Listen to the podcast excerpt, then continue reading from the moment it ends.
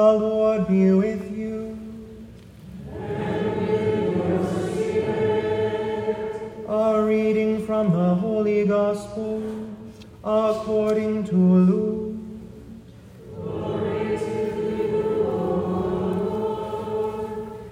Jesus told his disciples a parable about the necessity for them to pray always without becoming weary. He said, There was a judge in a certain town who neither feared God nor respected any human being. And a widow in that town used to come to him and say, Render a just decision for me against my adversary. For a long time the judge was unwilling, but eventually he thought, While it is true that I neither fear God nor respect any human being, because this widow keeps bothering me, I shall deliver a just decision for her lest she finally come and strike me. The Lord said, Pay attention to what the dishonest judge says. Will not God then secure the rights of his chosen ones, who call out to him day and night? Will he be slow to answer them? I tell you, he will see to it that justice is done for them speedily. But when the Son of Man comes, will he find faith on earth?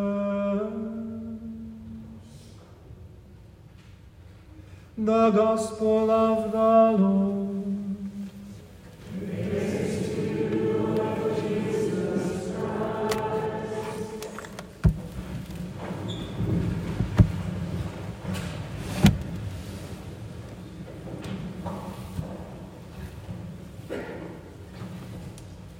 One day, two seminarians were working out in the seminary gym when one of them noticed his friend was struggling to lift some particularly heavy weights.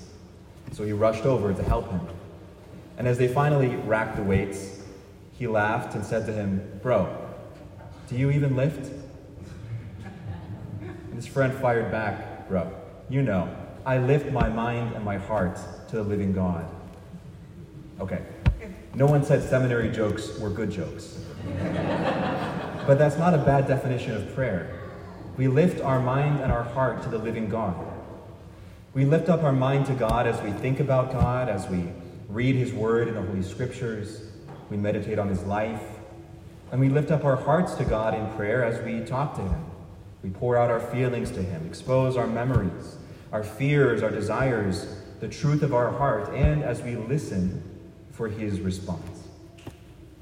But like the seminarian in the gym, to lift anything up, we need a certain amount of strength. And we know from experience that our strength is not consistent. The more we lift, yeah, the stronger we get, but we also get tired. Even Moses' hands grew tired. In today's first reading, the Lord said, As long as you hold up your arms, then Joshua will triumph in the battle. But as his arms began to grow weary, the tide of the battle turned, and the enemy began to have the victory. And so it seems that the Lord asks something virtually impossible of us in today's gospel. Pray always without becoming weary. Sounds a lot like lift always, hold your hands up always without getting tired or taking a break. Really?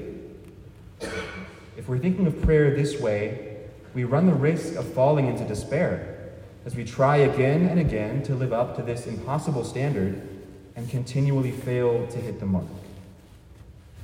But, dear friends, Jesus does not ask the impossible. When it seems like he does, we need to check our assumptions. And one mistaken assumption that we might have about prayer is that prayer is a solo activity. Like the seminarians in the gym, we never lift alone. When Moses' hands grew tired, his friends Aaron and Hur were there at his right side and at his left to support him and to hold his hands up. And likewise, our prayer is never just me and Jesus, as some of our brothers and sisters in Christ like to say. Even when we're praying in the privacy of our own rooms or in some other secluded place, we are praying, just as we are today, in community. We are praying with friends. This community of friends is called the church, and it includes all of us here on earth who are disciples of Jesus, all the saints in heaven who have gone before us, his disciples from ages past who have already won the victory, and even those souls in purgatory, including perhaps some of our loved ones who have died before us, who are being purified for their final entrance into heavenly glory. The church militant, the church on earth engaged in battle, you and me, the church triumphant, the saints in heaven, and the church suffering, the souls in purgatory being purified. And it's not just us human beings either. The church also includes the angels, our guardian angels, as each one of us has. An angel always present with us, a faithful guide, guardian of our souls and bodies, watching over us and defending us. And then all the choirs, the ranks, the heavenly host, who are continually glorifying and adoring the most holy God.